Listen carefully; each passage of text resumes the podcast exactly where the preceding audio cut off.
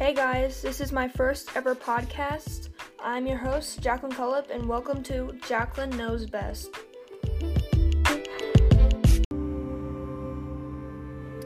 Today, for our first episode, I am going to be talking about uh, this essential question, and is how does fantasy transform reality?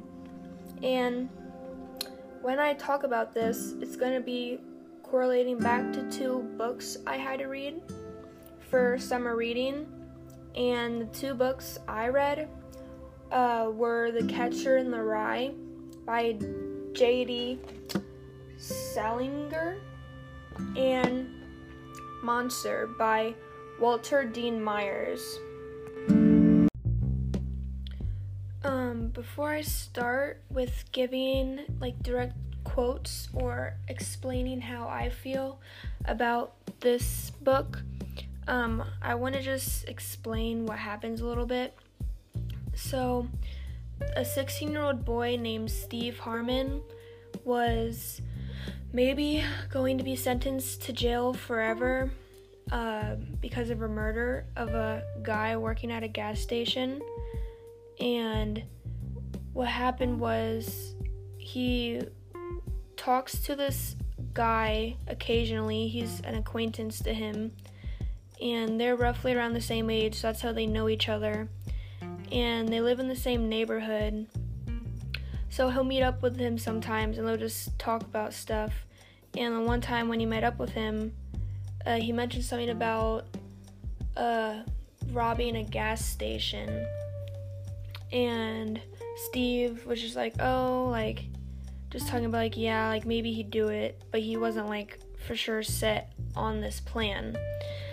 And so, this boy around his age, uh, knows this older ish man, and he's mainly, like, one of the leaders in a gang in their neighborhood so obviously, he wanted to rob the gas station and he wanted the boys to help him.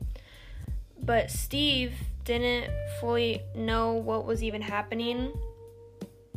And the other kid ended up going along with it. And Steve, on that day, was in the gas station minding his own business buying something or just looking around the store. And then all of a sudden, the guy comes in and shoots the man, and he ends up dying. So they ended up putting all three of them on trial for the murder because they were all technically associated with it because they were all there at the time.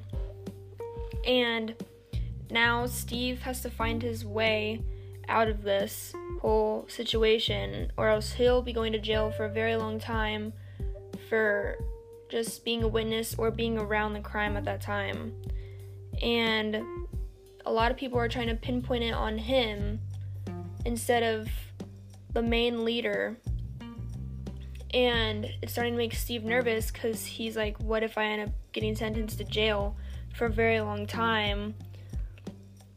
And long story short, after over a little over like a week or two weeks, they ended up having the trial being over with. And Steve was found not guilty. And the two other guys were found guilty. So ended up working in his favor, but the process was very long. Well, it wasn't that long, but it seemed long to him because remember, he's only 16. And normal 16 year olds don't go through stuff like this because he has a nice family and a good home.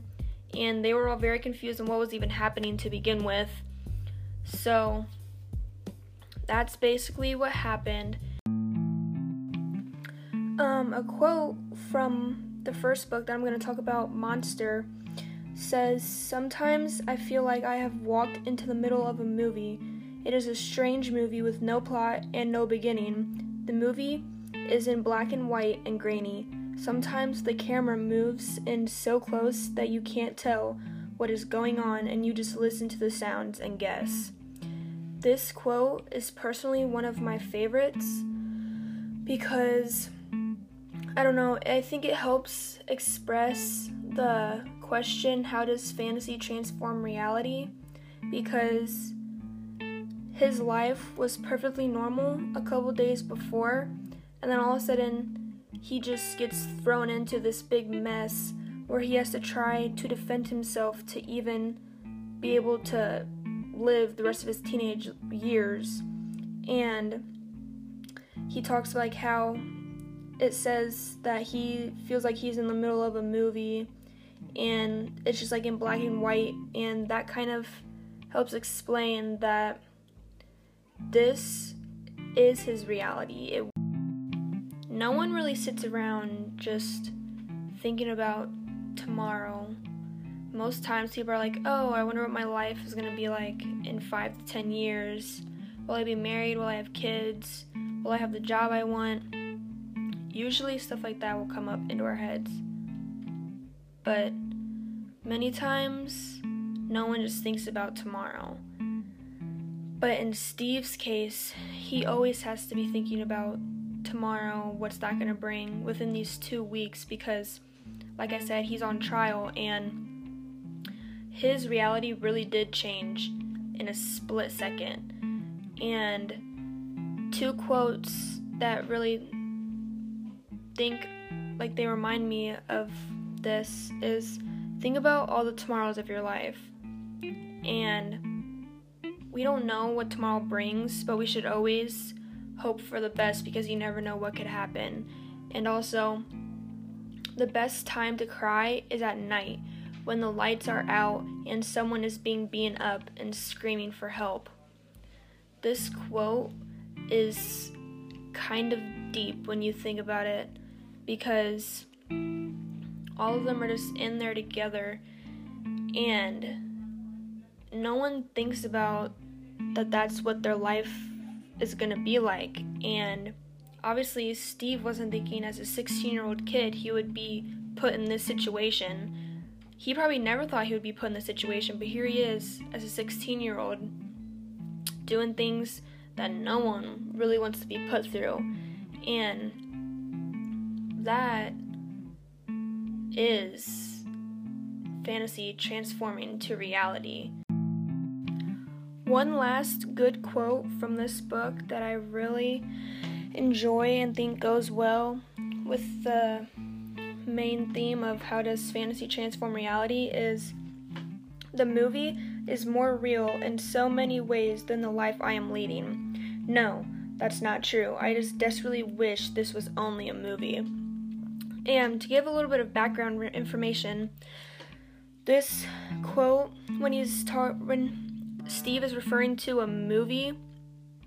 He's basically telling you about during this two week process of him being in the jail cell and going through this trial is while he was there, he wanted to make some of the time pass by and not really think about the fact that he was in jail and that he could be in there for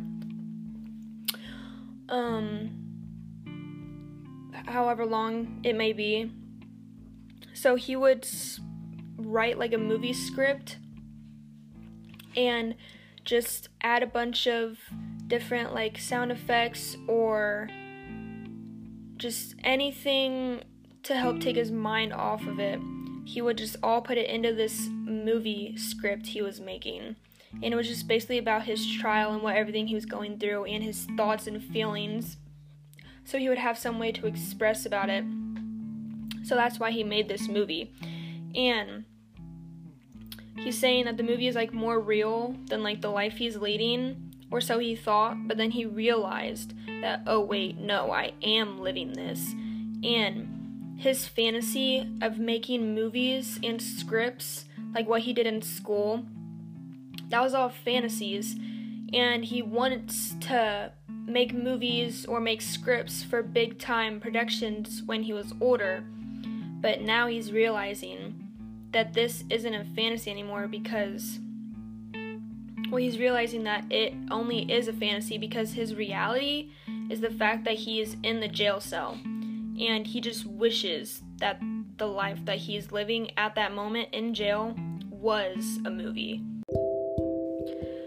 To basically wrap up everything from this first book, um, what I'd like to say is I could never imagine being put in Steve Harmon's position, and what I think he had to go through was very traumatic, and he seems very brave in this book to be able to handle all of this and the circumstances he was put through, even though he didn't really deserve to be put in that position to begin with.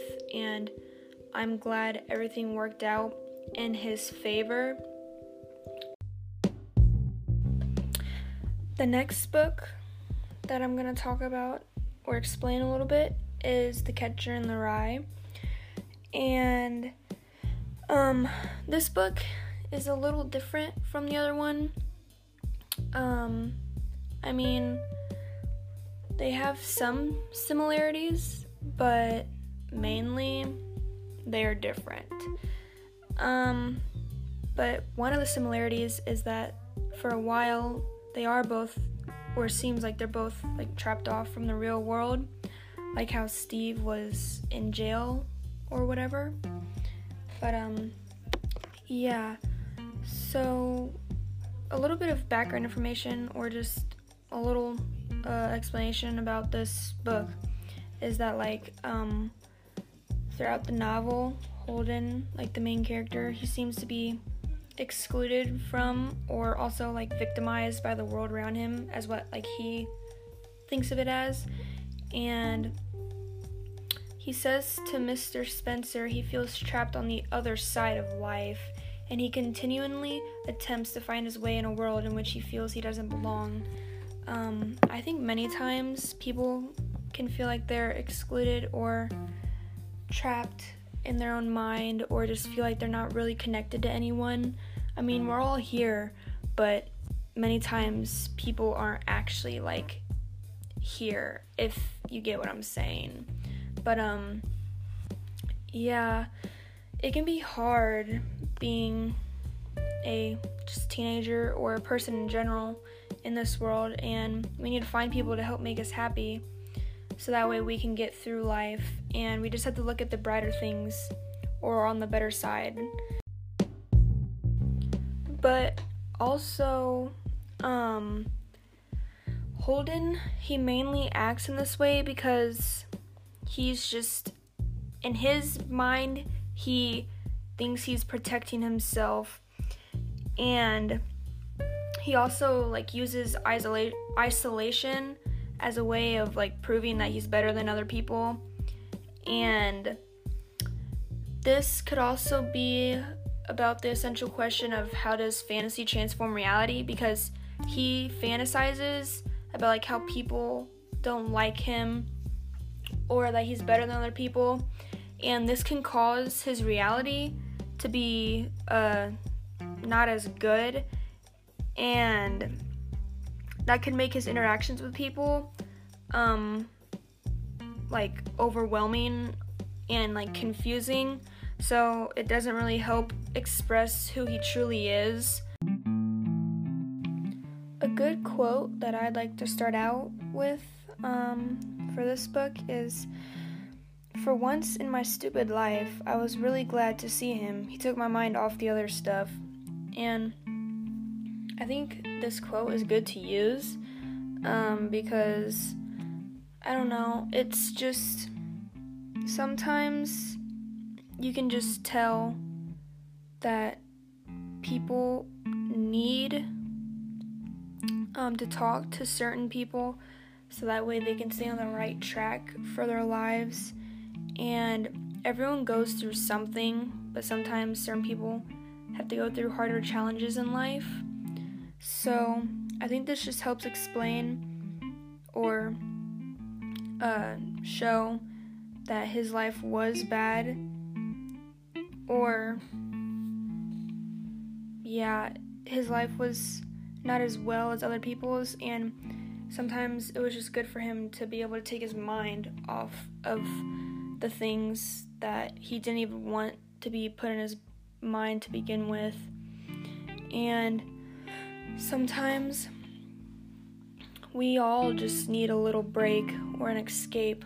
So sometimes um, that could also be useful for how does fantasy transform reality because if we fantasize about stuff and how it can make our brains not really think about the bad things that are going on in our lives, that could help our reality a little bit, even if it's just a little bit at that moment. I think a lot of teenagers um, could relate to this quote because it just seems like a lot of us think the same about certain aspects. And let me just read you the quote and talk about it a little. Sometimes I act a lot older than I really am. I really do, but people never notice it. People never notice anything. Um, this is a good quote, in my opinion, because sometimes when we're younger, we try to act older so people take us more seriously, but at the same time, a lot of the older people just don't really care and they're just like, oh, they're young, they don't really know what they're talking about. And um, a lot of the times, us teenagers just think that people never really notice anything about us. And I mean, I partially think this is true, but at the same time, I think adults just want us to be able to learn and grow for ourselves and figure out everything. And I think a lot of people notice certain things about people that we don't even realize but at times, all of us teenagers feel like we're alone and that no one really notices anything about us. Um, what seems like to me is at least at one point in time or another, uh, every teenager goes through a bunch of thoughts in their brain where they're like, Am I doing this right? Uh, how much time am I putting into this to make the outcome? And all just all those type of things where our brains are always thinking and we're just like what what am I supposed to do next? And I just feel like at least at one point in time or another every teenager just has those moments where they're just like just thinking about everything that comes to their brain and they're like am I doing this right or whatever it may be and it can just be hard sometimes to, like I've said before, be a teenager and we're just always thinking of things. And a good quote from these type of thoughts is that it says, It didn't seem at all like Christmas was coming soon. It didn't seem like anything was coming. And what I take this quote of being as is sometimes we feel like nothing in our life is going right and it just doesn't even matter anymore. And we're just like, oh, whatever. Time's just going by. We're not really thinking about it. And it's just the time is going and it's ticking, but we're just still sitting here. Nothing's really changed in our lives. And I just feel like that happens at least once with every teenager whether they it may seem like their lives are well put together or not. I bet at least every teenager goes through those thoughts and experiences at least one time within their teenage years. To sum up my podcast, um, basically, all you need to know is that both of these books were really good to read, and also the essential question of how does fantasy transform reality?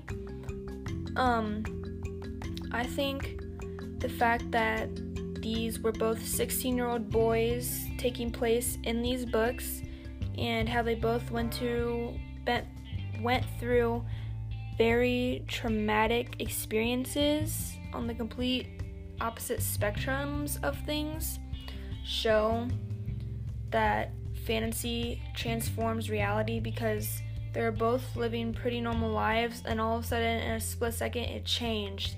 And their brains had to start thinking about things and they had to try to keep their mind off of what was really happening and how their reality was the fantasies that they were thinking of before and they were like oh my life i wish it could be like this now and they just want things to go back to normal and even though not everything can have a happy ending. I think the way that both of these books ended were very good, and I hope the way I explained both of my stories and the quotes behind them could help explain to you a little bit what was truly happening with them and that you understood where I was coming from. So, thanks again for listening.